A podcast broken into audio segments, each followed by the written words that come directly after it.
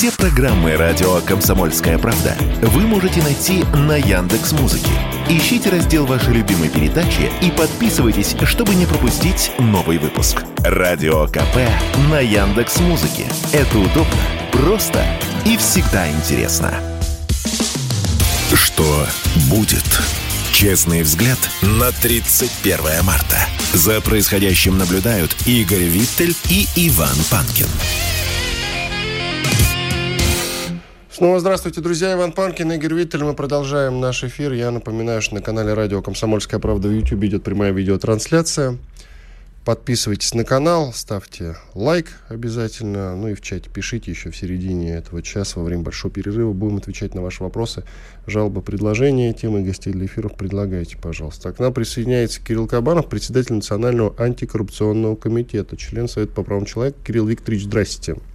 Да, Иван. Игорь, привет. Привет. Вы тут написали, что 40% мигрантов готовы, внимание, друзья, поднять оружие против русских. Таковы, как вы опять-таки пишете, итоги опроса среди мигрантов, находящихся на территории России.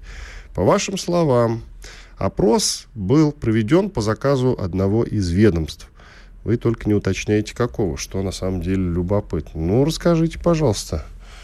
Все-таки 40 процентов, 40 процентов это почти стоит... половина. Это очень много. Это очень Значит, вопрос, тревожные цифры. Вопрос э, стоит следующим образом. Во-первых, не против русских. А вопрос, э, который проводило ведомство, это федеральная служба, э, она проводила, проводила опрос, и там э, был четко задан э, вопросники, извините за тавтологию, был задан вопрос. Да, готовы ли вы, это мигрантам задавалось, а, с оружием в руках отстаивать свои культурные и религиозные убеждения на территории Российской Федерации. Вот вопрос, какой был задан мигрант. А, они сказали, да, готовы. Да, вот 40% сказали, да, готовы. А понятно, что этот вопрос был с таким, э, с, э, с глобальным подвохом, потому что это вопрос, который касается уже компетенции относится а, органов безопасности, но это ведомство гражданское. А просто э, на самом деле а, сейчас мало кто оценивает из федеральных органов, мало кто оценивает степень, степень угрозы и степень проблемы от массового переселения мигрантов из Средней Азии и Закавказья. Значит, по только по официальным данным мы имеем сейчас где-то порядка 8 миллионов а, иностранных граждан. На самом деле это прикидочная мера, потому что огромная часть находится в России нелегально, с нарушением законодательства. Да, и поэтому, поэтому можно уже говорить о э, количестве значительно больше. Ну, потому что многие привозят семьи, многие привозят а, родственников, да, как, как мы говорим, переселяются чуть ли не целыми кишлаками. А это, это формирует этнические анклавы, это формирует, а, увеличивает степень влияния так называемых диаспор, диаспор а по большому счету национально-криминальных групп. Да, это создает угрозы, потому что мы видим, что уже в России идут, раньше стычки были между, межнациональные, имеется межмигрантские они делили, э, массовые драки были связаны с дележом э, трудового пространства, возможности зарабатывания. Сейчас пошли уже совершенно конкретные э, выступления и столкновения с коренным населением. Это, это закономерно, это все понятно, потому что мы говорим, что невозможно никакой межэтнической интеграции быть, межкультурной интеграции быть не может. Это все западный бред. Да?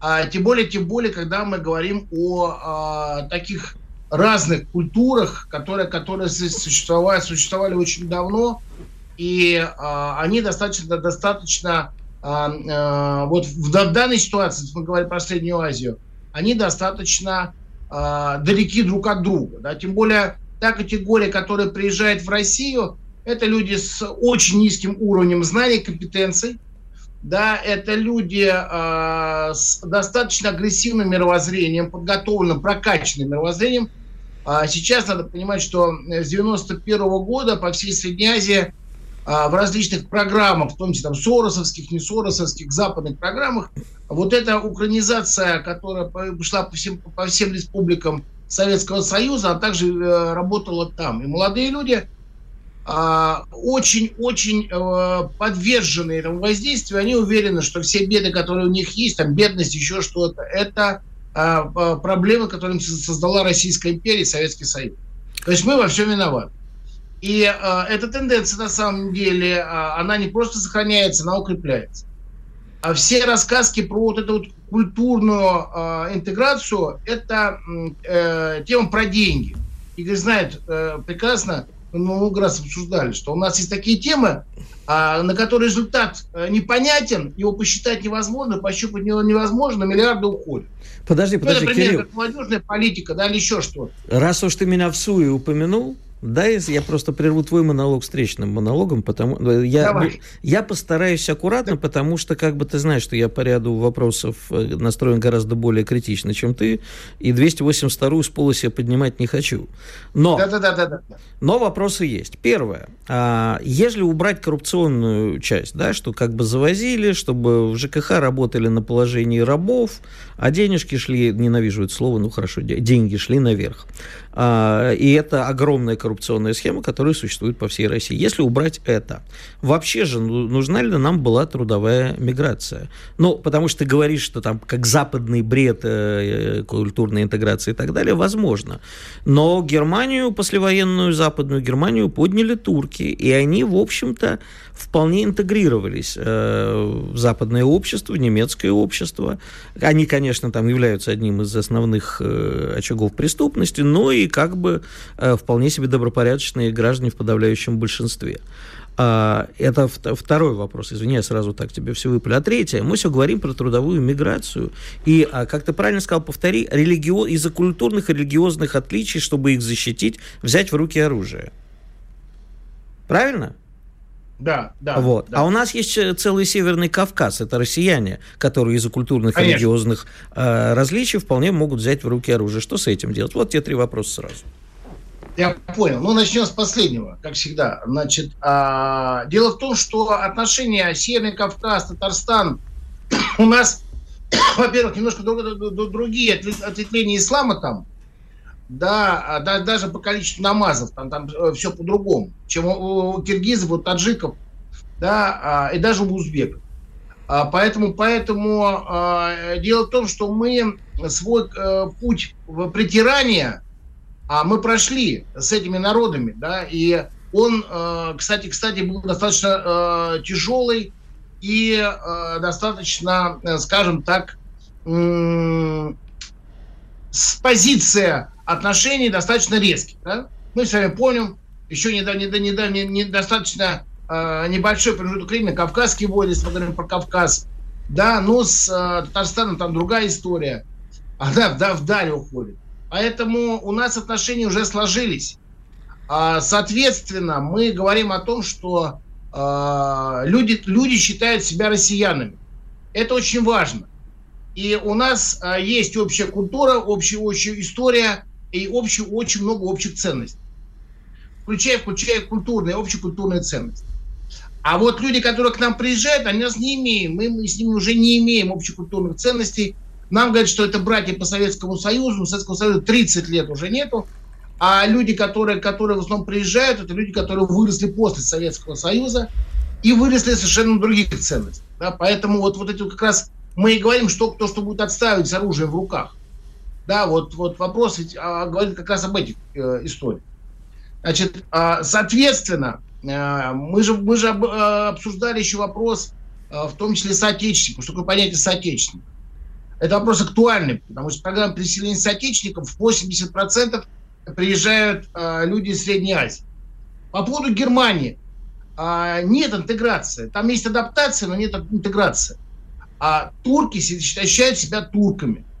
А вот вопрос в том, что когда приезжает играть сборная Турции в Германию, а, и в футбольный клуб в том числе, а все трибуны, как ты говоришь, немцев, да, полезных, болеют за Турцию. Да, то есть а, вопрос в том, что Германия даже с 50-х годов после переселения турок, она не стала для них, а, она одна из родины, да, одна часть родины. Но основная родина это все Турция.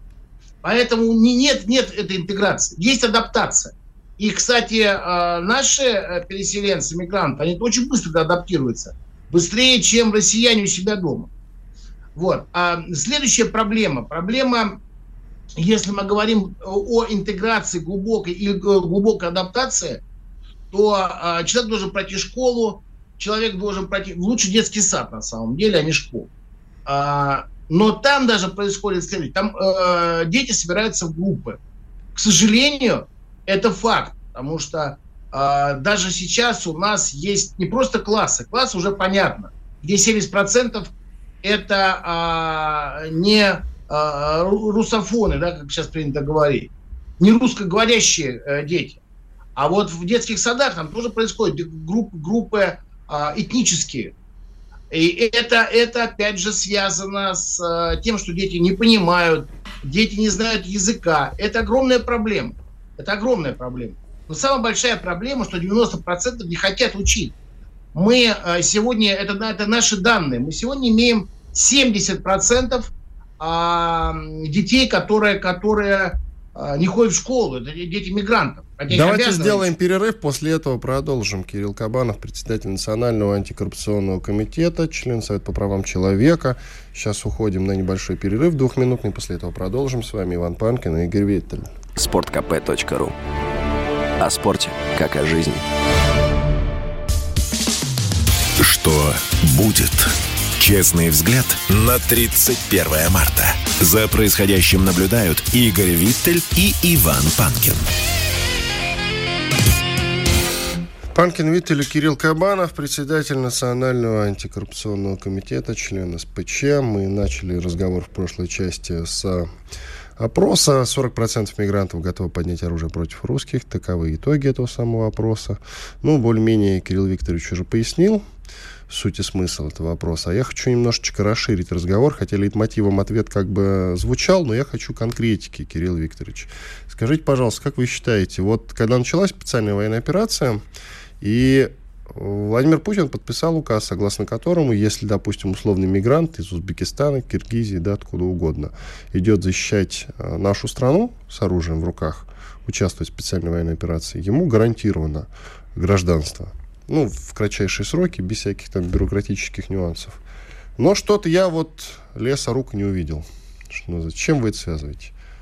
Ну, во-первых, опять же, уже мы проводили опросы. Вы знаете, что в Сахарово был сделан, а, сделан специальный центр, который, который приглашал мигрантов а, к, к участию в специальной военной операции в качестве контракта. А мы э, там, под видом журналистов, ребята, ребята э, задавали вопросы, готовы ли э, мигранты, которые устраиваются на, нам на работу, приезжают, и собираются потом жить в России, потому что большинство приезжает именно для этого, а, воевать. Они говорят, нет, мы не собираемся воевать, мы, многие говорили, мы украинским братьям здесь поможем. Значит, это были такие ответы на самом деле. Значит, а это не разжигание никакое, это факт.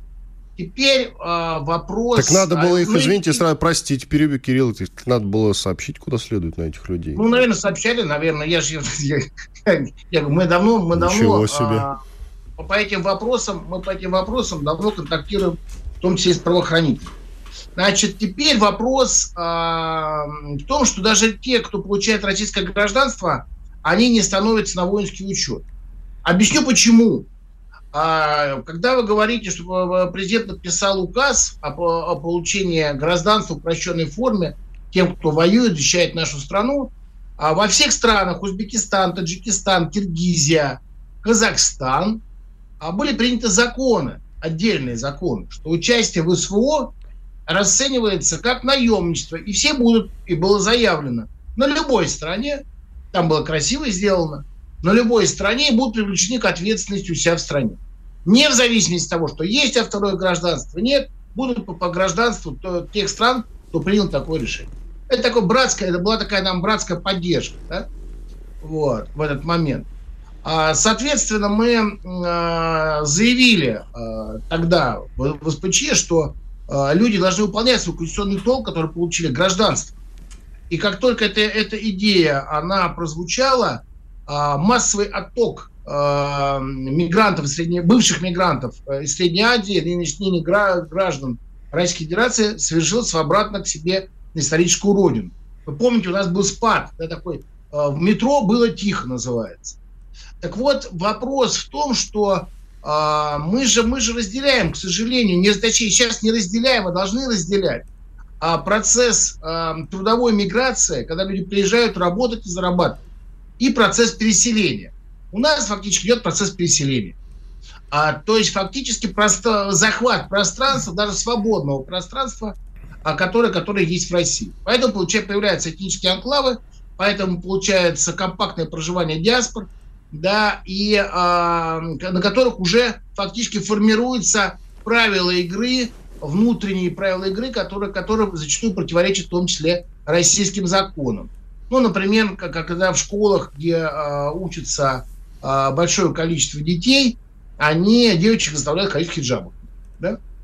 Это такая история уже есть. Причем это в центральной России. А, что еще? Когда вот Игорь, я еще не ответил на один вопрос, когда Игорь задал вопрос по поводу экономики. А, дело в том, что вот эта мантра, которую повторяют в правительстве, что нам а, нужны, нашей экономике нужны мигранты, эту мантру никто не просчитал. А э, Игорь, как великий экономист, и я, как менее великий экономист, я, мы прекрасно знаем, что должны быть цифры, когда мы говорим, должно быть обоснование экономическое. Вот мы сейчас посчитали, чтобы было понятно, а сколько а, бюджету, то бишь нам, обходится одна семья мигрантов, не граждан, а мигрантов, которые здесь находятся, получают ВНЖ. Они очень быстро получают ВНЖ. А она обходится бюджету, это только по социалке, от э, 750 до 2,5 миллионов в год. От 750 тысяч до 2,5 миллионов в год. Но... Это только социалка. Кирилл, это тут можно, социал. вот давай сейчас не будем в экономические э, глубины э, ударяться, потому что как бы тут еще можно посчитать, а сколько они экономят, э, экономики, прости за тавтологию. У меня, а у нас еще очень много с Иваном к тебе вопросов, давай коротко. А, давай. Воп- вопрос номер один. Скажи, пожалуйста, я не очень верю в социологические, вообще все, это мы с Иваном постоянно спорим, э, отчеты, потому что как бы вопросы задаются, и люди отвечают не всегда честно, и вопросы формулируются не очень правильно. А, но вопрос к тебе, не про социологию. Как ты считаешь, по твоим ощущениям, сколько в среди а, мигрантов, как трудовых, так и переехавших сюда на постоянное место жительства, находится людей, которые разделяют ценности, а, запрещенного в России ИГИЛа и других экстремистских организаций. И, например, сколько из них уже там повоевало в Сирии и вернулось. То есть это ну, не... Те... Подожди. А, а, значит, э, не... Нет, повоевало с той стороны, со стороны ИГИЛа, безусловно, понятно, запрещен. Понятно, понятно. А, это не те люди, которые возьмут оружие за защиту ценностей. Это террористы. Да, согласен. Значит, люди, которые разделяют агрессивные, агрессивные религиозные течения, на основании которых строится а, деятельность террористических запрещенных организаций, а, по оценкам среди молодежи их сейчас порядка четверти. Да, а, это, это ощущение, которое есть. И я скажу, что оно обосновано определенными, определенными вещами, да, поскольку если мы говорим по проявлениям той же самой русофобии в сетях и везде, мы тоже, тоже следим за этим, в среде молодежи, среди мигрантов, это достаточно, достаточно сейчас активно развивается. Да? И втягивается молодежь, втягивается постоянно. Я, чтобы, чтобы, чтобы было понятно, даже такая маленькая-маленькая иллюстрация, есть отдельные спортивные клубы по боевым искусствам, в которые ходят только мигранты Средней Азии. Они не пускают да больше никого. Так что нам вот, совсем... Вот, вот Скажите, пожалуйста, в итоге, что делать-то вопрос? Он делать, что, делать, что, на самом деле просто. Во-первых, во-первых, а, мы должны, первое, решить вопрос о а, внутренней труда, активизации внутреннего трудового рынка, рынка труда российского. А, понятно, как это делать, но никто этого не делает. А второе, мы должны вести жесткий контроль за теми, кто приезжает, которого сейчас нет. Причем не только контроль за мигрантами трудовыми, а за теми, кто их приглашает. Да? А, потому что сейчас фактически все олигархи, они ушли от ответственности, они работают через э, посредников в виде агентств а, и э, уклоняются от налогов и от любой ответственности. Агентства вообще, они такие непонятные, за ним стоят какие-то непонятные люди, в том числе и в погонах. Да? Так вот, в больших погонах. Вот это, это, это первый вопрос. Второй, вторая история, это надо разделить поток трудовых мигрантов и поток переселенцев. А, трудовые мигранты должны приезжать на конкретный срок, отработали все, билет, до свидания, спасибо, вот вам деньги честно заработанные, честно заработанные, в полном объеме, и а, вы, вы уезжаете. Сказка про то, что мигранты получают мало денег, это сказка. Вот. А просто через мигрантов легко уходить в ту же самую стройки от налогов. Значит, дальше. А, мы говорим о том, что а, на сегодняшний момент, кроме контроля, должны быть самые простые процедуры. Первая процедура – это а, упрощенная процедура высылки с территории Российской Федерации. Любое нарушение должно быть высылка э, с территории Российской Федерации. При этом, если мигрант будет хорошо зарабатывать, он будет бояться потерять работу, и он будет заинтересован в этой работе. А, значит, а, дальше у нас должна быть введена система, а, которая, которая введена во многих странах мира. Понятие нежелательного э, пребывания и понятие национального, национального интереса, национальной безопасности. Значит, э, это, это система, когда тебе могут отказать в визе, когда тебя могут выслать, не объясняя причин. Да, вот вопрос в том, что это, это сейчас должно начать работать. Мы это будем предлагать, мы это будем обсуждать. Ряд коллег, в том числе и в ответственных государственных органах, поддерживают эту позицию. А это позволит нам а, не дожидаться устойчивых террористических групп, на это нам позволит не дожидаться, как правильно сказал Игорь, те, кто к нам приезжает, и он проявляет а, соответствующие признаки связи с, или даже поддержку идеологии запрещенных в России организаций, все, и защита интересов национальной безопасности до свидос. До свидос. Все. Значит, и при этом, при этом запреты на въезд в Федерацию. Никаких амнистий не должно быть. То есть мы сейчас говорим, что у нас в принципе сегодня закон работает. Ни в коем случае никакой либерализации в отношении миграционной политики. Потому что мы захлебнемся еще хуже, чем захлебывается Европа. Вот мы захлебнемся. Да? Вот, поэтому а, на, сегодняшний, на сегодняшний момент мы а, фактически говорим, что у нас есть угроза дестабилизации в стране, и мигранты могут быть использованы как основная сила для этой дестабилизации. Спасибо. Кирилл Кабанов, председатель Национального антикоррупционного комитета, член Совета по правам человека. Благодарим Кирилла Викторовича. Ну, будет у нас еще время, я думаю, в других эфирах на следующей неделе все это еще осмыслить. Ты знаешь, вот, кстати, интересно, наш постоянный слушатель э, написал, что типа он часто замечает, что мигранты со своими детьми на площадках на детских говорят по-русски. Ну, говорят, да, но тем не менее проблем-то есть. Да, нет, я просто это такой штришок. На 4 минуты уходим на перерыв. Радио «Комсомольская правда». Мы быстрее телеграм-каналов. Что будет? Честный взгляд на 31 марта. За происходящим наблюдают Игорь Виттель и Иван Панкин. Иван Панкин, Игорь Виттель, мы продолжаем. Это экономический блок. К нам присоединяется Михаил Хазин. Михаил Леонидович, здрасте. Здрасте, доброе утречко. Доброе Вы сегодня без кошки, кстати говоря? Кошка? Ну, она там где-то не надо, Миш, не надо нам кошку по это самое, а то сейчас опять все будут только на нее смотреть. Правда, а, конечно. Ну, а что, на тебя, что ли, смотреть? Действительно. С языка сняли. У меня, у меня к тебе вопрос. Если меня уже вчера задолбали вопросом, значит ли, что Бразилия с Китаем теперь торгует в национальных валютах полную дедоларизацию экономики, то представляю, как задолбали тебя. Расскажи нам, что это все значит, и действительно ли мы сделаем крупный шаг на пути к избавлению от доллара в международных расчетах. К юанизации. К юанизации и дедоларизации. Понимаешь, это же надо все проверять, да, я же не знаю, что там на самом деле. Я новость прочитал, я ее у себя разместил.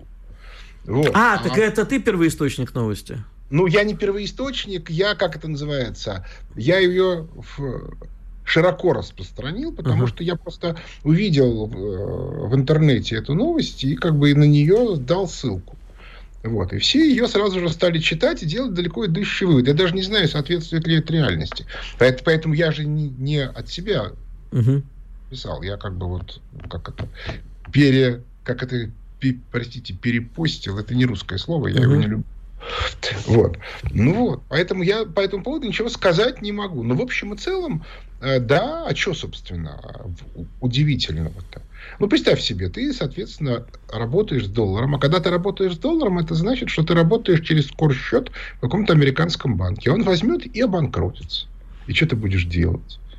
А с другой стороны, если я начну вместо доллара рассчитываться с тобой, например, в юанях, и у нас какие-то серьезные длительные сделки, а юань да. все-таки подвержен большей волатильности и менее обеспечен, нежели Это кто доллар. Сказал, что он подвержен больше волатильности. Ну, достаточно посмотреть Чего? на курс юаня за последнее время. По крайней мере, э, китайское правительство неоднократно было обвиняемо, как, мы с тобой как не русские люди, да, обвинено, обвиняемо. А, короче, китайское... Пору, поругаемо. Э, да, поругаемо. Китайское да. правительство неоднократно обвиняли в манипуляции курсом юаня ради э, интересов китайской экономики. Вот так скажем. А, ты знаешь, вот аналогичный случай был, был у нас в деревне. Бердич. Да, я вот точно, как сейчас помню, да. Вот, поэтому тут как бы, тут же, э, понимаешь, э, если мы будем обсуждать э, как бы любую э, конструкцию э, экономическую, то мы должны понимать, что всегда есть риски. Риски бывают разные.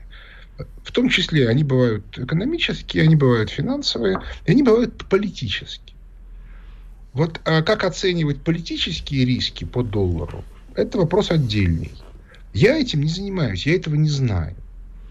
Вот. Поэтому мне сказать сложно. Ну, понимаешь, у меня и как бы я же не занимаюсь э, бизнесом, да, где там оборот большой. По большому счету мне пофигу. Ну, хорошо, я выиграю 20 долларов по итогам или проиграю 20 долларов. Ну, и похрену.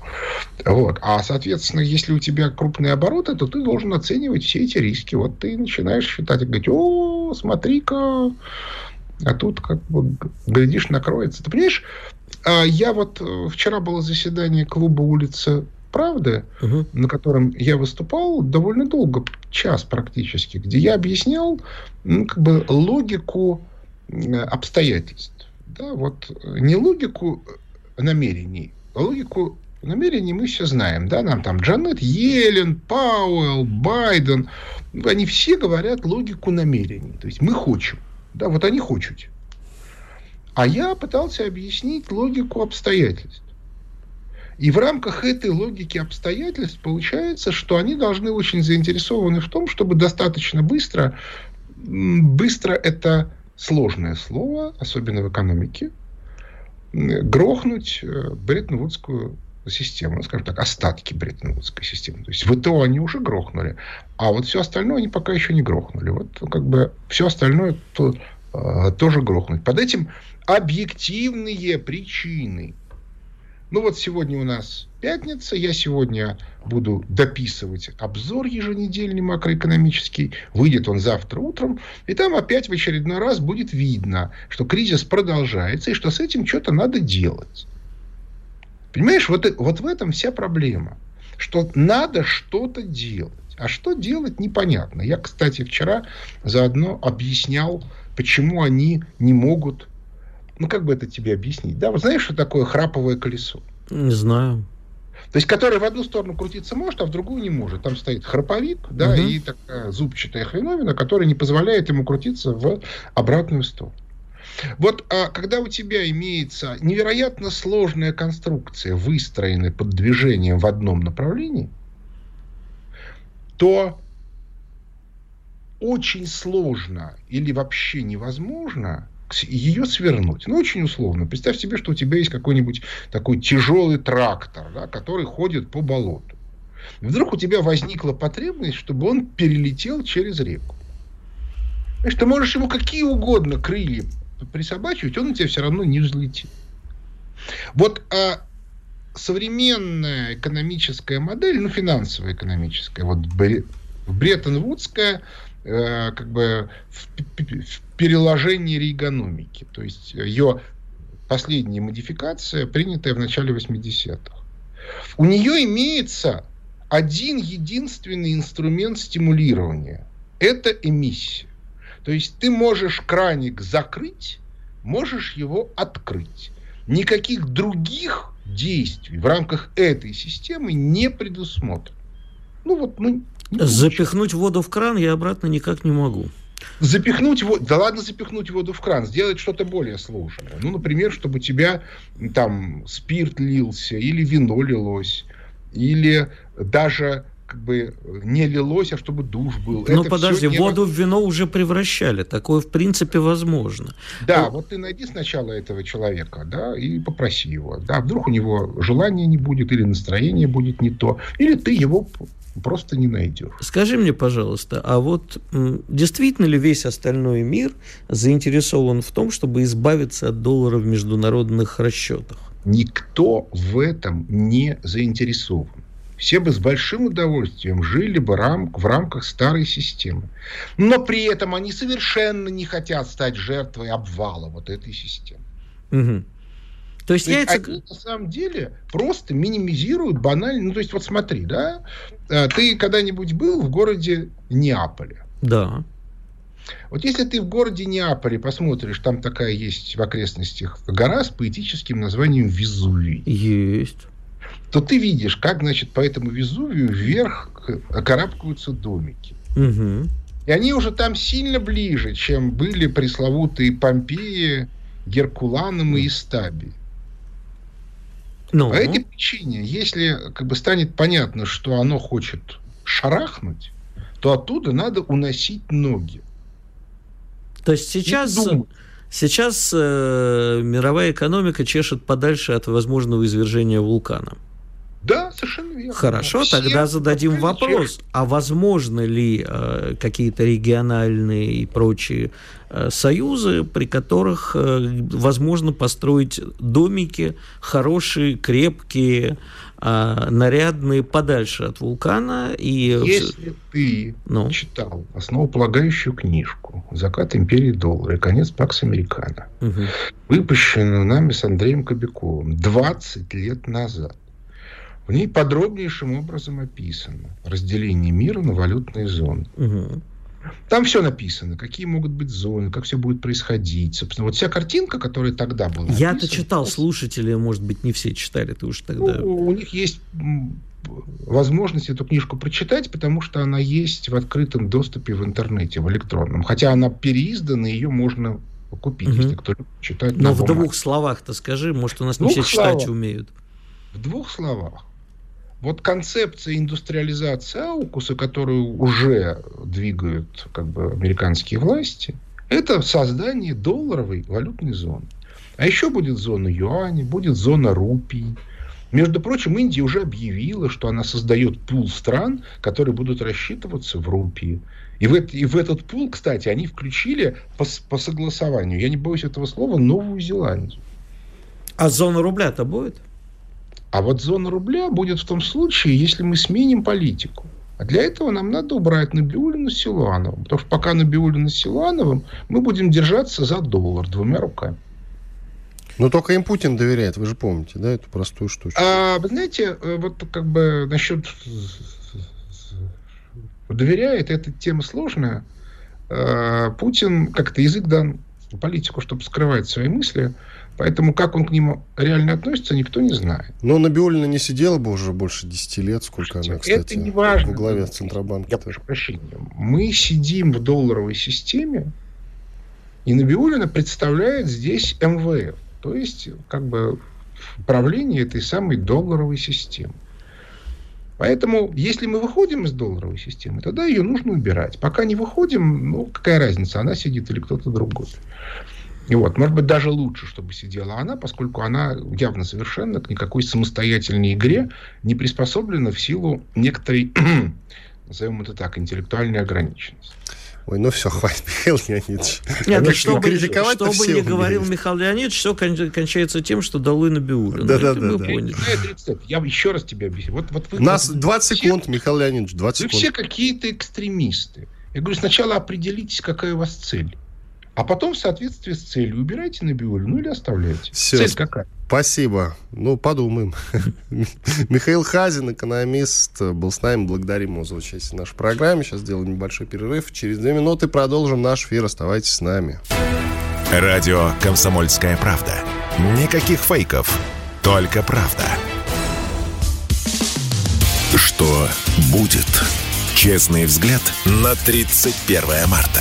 За происходящим наблюдают Игорь Виттель и Иван Панкин. Обычно мы затрагиваем какие-то лайтовые темы, но сейчас я думаю, что есть смысл сделать небольшое исключение для двух тем, которыми легкими не назовешь. Ну, для начала. Турецкий парламент ратифицировал протокол о вступлении Финляндии в НАТО, то есть дело решенное. Финны теперь натовские. Вот. Но подожди, ну, там парламент Финляндии ты ратифицировал или нет? Главное, что турецкий ратифицировал. И, ну, по, и поздравил финнов. А это... А в Финляндии-то я думаю, что дело за малым. Финны проголосуют за. Это же совершенно очевидно. Ну, ты понимаешь, в чем дело? Э, с одной стороны, можно, конечно, рассуждать о том, что мы тем самым, ну, мы в результате, да, увеличили свою границу с НАТО на 1200 километров, по-моему, если мне память не изменяет. Э, это как бы в минус. С другой стороны, Финляндия давно относилась к России как страна враждебная и по-всякому собиралась э, с нами хулиганить. Поэтому ничего нового, на мой взгляд, не произошло. Я враждебности какой-то не замечал. Я же был в Хельсинки пару лет назад. Буквально не было там никакого негатива Нет, в отношении русских. А то, что они с НАТО уже давно участвовали, я имею в виду, в натовских учениях, это как бы, да, действительно правда. Ну, слушай, вот смотри, а как ты хочешь замечать э, негатив. А... В Бельгии, например, я замечал. Тоже два года назад. Прям я, очевидный. Я всегда старался в Бельгию не соваться, потому что как можно, ну, по крайней мере, в Брюссель, потому что это ужасно. Ну, Брюссель ужасный город, я согласен. Но вот, там а... вот трусофобия, она прям чувствуется, она в воздухе витает. Ну, не знаю. Это вопрос, я думаю, субъективных ощущений, точно так же, как и у меня. Ну, в Голландии, например, они же Нидерланды. Голландцы, там, про... вот, голландцы они, просто вот они любят всех. Ну, не Нет. знаю. Они, ну, они, во-первых, потому что укуренные постоянно, поэтому это немножко смягчает их отношения. Самые а... добрые люди Европы, я считаю, это голландцы. Нет, это фашисты настоящие. Вот у меня совсем другие я очень люблю Голландию, но отношение к ним такое фашисты. А, они такие просто тихие фашисты. Они вот, э, если придут опять, знаешь, как в великом фильме «Снэч», э, который Дмитрий Юрьевич Пучков, он же Гоблин, перевел, как известно, так что известно как, так что в эфире не скажешь. Ну, мягко говоря, свистнули. А, вот там, понимаешь, э, когда фашисты придут, и то же самое, кстати, у нас, это как эти квартеты говорил, да, вот что будет, вот если фашисты придут, ты что сделаешь? Вот они будут по-прежнему сдавать всех и все. Потому что это люди любят порядок, если хоть что-то нарушает порядок, то всех сдадут. Вспомни Анну Франк и ее семью. А что касается Турции, то турки, в общем, у них основные пример э, претензии были не к Финляндии, а к Швеции. Просто всегда упоминалось вступление Финляндии и Швеции в НАТО. Ну да. А в основном разборки у турков со Швецией из-за курдов, поэтому они, э, скорее всего, в ближайшее время шведы не вступят Я в НАТО. думаю, что дожмут, и еще неизвестно, как пройдут выборы в Турции. И если не Эрдоган, то даже если действительно вопрос еще не будет к этому времени с вступлением решен, то вот прям буквально, ты знаешь, вот э, новый кандидат сразу ратифицирует, подпишет, даст добро на вступление Швеции. А, смотри, э, турки одни из самых первых членов НАТО. Я сейчас не помню, первое или второе расширение НАТО. Туда вошла Турция. И э, как член НАТО она нам враг. С другой стороны, Турция вполне себе, даже вот сейчас э, члены турецкой оппозиции, которые претендуют на роль того, чтобы выиграть в выборах президентских в Турции в мае, они настроены к России и говорят об этом вполне откровенно, что они настроены к России очень миролюбивые и дружеские, и не собираются портить свои отношения с Россией из-за приказов из-за океана. А не забудь, что Турцию вот не берут в Европейский Союз, и турки за это очень на своих партнеров злые и неполноценно считаются как бы. Ну и потом, знаешь, постоянные упреки по поводу оккупации Северного Кипра и так далее. Есть за что ухватиться. Поэтому а, я не думаю, что кто-то открыто проблема курдов для турков гораздо важнее, чем проблема России. Ты вот э, про турков э, так я их не защищаю. миролюбиво говоришь, надо всегда помнить в этот момент. Я тоже считаю, что война последнее дело, но всегда надо помнить, что с турками как раз у нас сколько русско-турецких войн было? С 15 века мы с ними воюем. Э, там их больше 12, по-моему. Слушай, ну ты еще пунические войны вспомни. Секундочку. Вообще-то в двух мировых войнах турки были не на нашей стороне. Все я так. Это Эрдоган совсем недавно не, было. Эрдоган нам не друг. Это я говорил всегда и везде. Ситуативный партнер. Не надо к нему относиться как к другу. И вот я всегда, когда наш президент с ним начинает какие-то э, заигрывания, я всегда начинаю, честно говоря, злиться, потому что ну, не надо к Эрдогану Но президенту как... виднее. Еще одна новость, которая... А, ты знаешь, вот она более положительная, но все равно военная, поэтому я все-таки не могу там радоваться таким вещам. А с другой стороны, э, стратегически правильно, конечно. Итак, э, ударом гиперзвукового кинжала по центру связи НАТО убиты десятки иностранных офицеров. Это стали известны результаты и подробности ракетного удара, проведенного российскими ВКС в начале марта. Это свежая новость.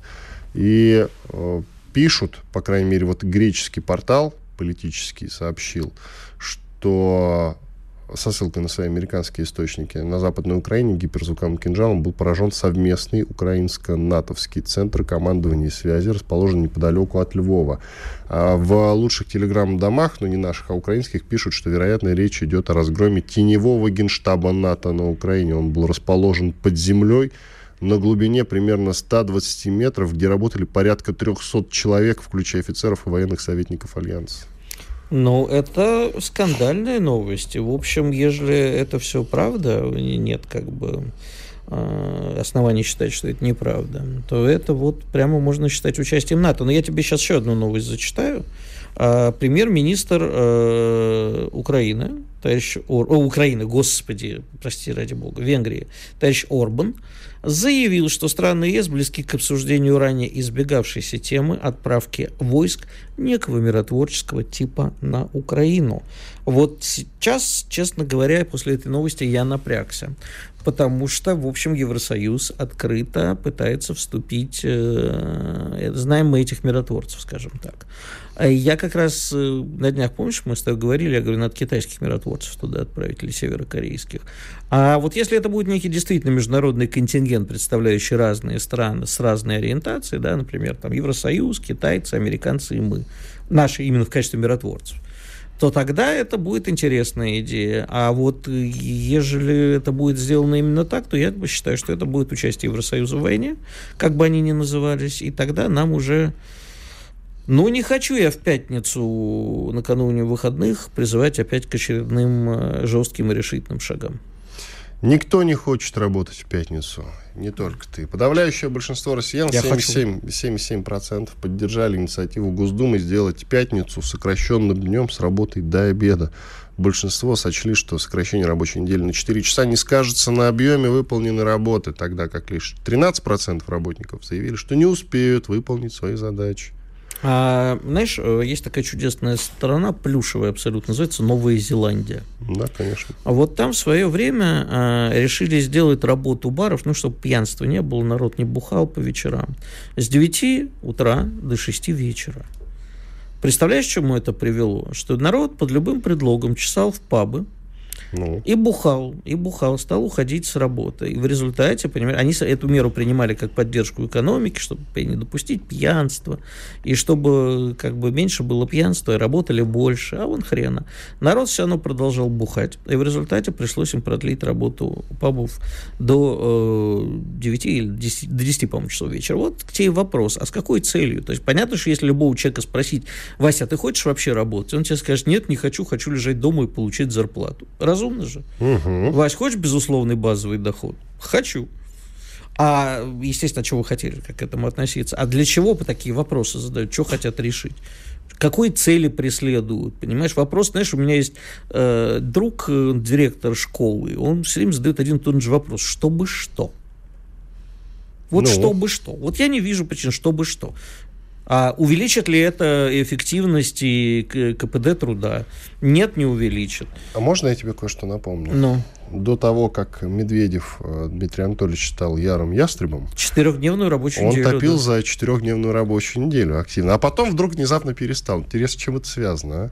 Потому что во время спецоперации нефиг сокращать рабочее время. И работать надо. Вон у ВПКшников ничего не сокращают, наоборот, увеличивают. Они в три смены работают, по 12 часов вкалывают. А мы тут, э, значит, говорим про сокращение рабочих смен. Дорогой Смешно. друг, я тебе на это отвечу следующем. Безусловно, ВПК работает в три смены и страшно возмущается тем, что остальная страна сидит, бухает и жрет в кабаках. И им еще и платят мало, кстати. Вот, вот. это вообще возмутительно. А при этом я тебе могу сказать, что из всяких пиар-агентств, из СМИ, из очень многих э, компаний можно вот половину рабо- э, якобы работающих людей просто выгнать на улицу. Они не несут себе никакой ни смысловой, ни экономической нагрузки. Вот, когда это усилит на... кризис сокращение рабочих мест. Безусловно, но из, извини, это называется скрытая безработица. То есть люди ничего не делают и получают деньги. Я но своем... они же их тратят, Игорь. Соответственно, экономика работает. Да, но эффективность, понимаешь, что себестоимость может быть меньше, когда ты не держишь на себе кучу нахлебников. Вот я когда в 2008 году начался кризис, я говорю, а вы делаете просто. Вот вы заходите в кабинет, сидят люди у вас там в шарике или в прочую мутатень играют, или в танчики, ну тогда танчиков еще не было. Гоните к чертовой матери. Вот просто сразу выгоняйте.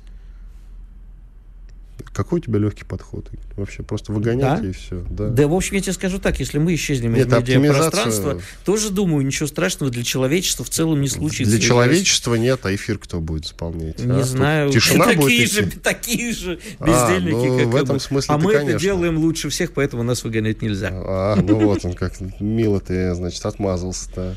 Иван Панкин, Игорь Виттель были здесь, остались довольны. Встретимся в понедельник. Слушайте радио «Комсомольская правда», потому что правильно, вот Виттель только что сказал, Кого еще слушать, если не нас? Нечего там больше слушать, нечего там больше на других волнах делать, уверяю вас. Ну и, конечно, напоминаю про наш канал в YouTube, радио «Комсомольская правда». Напоследок вам говорю, подписывайтесь на него. Все, до понедельника. Чтобы получать еще больше информации и эксклюзивных материалов, присоединяйтесь к радио «Комсомольская правда» в соцсетях – в отечественных социальных сетях. Смотрите новые выпуски на Рутьюбе, читайте телеграм-канал, добавляйтесь в друзья ВКонтакте, подписывайтесь, смотрите и слушайте. Радио «Комсомольская правда». Самая оперативная и проверенная информация в эфире и соцсетях.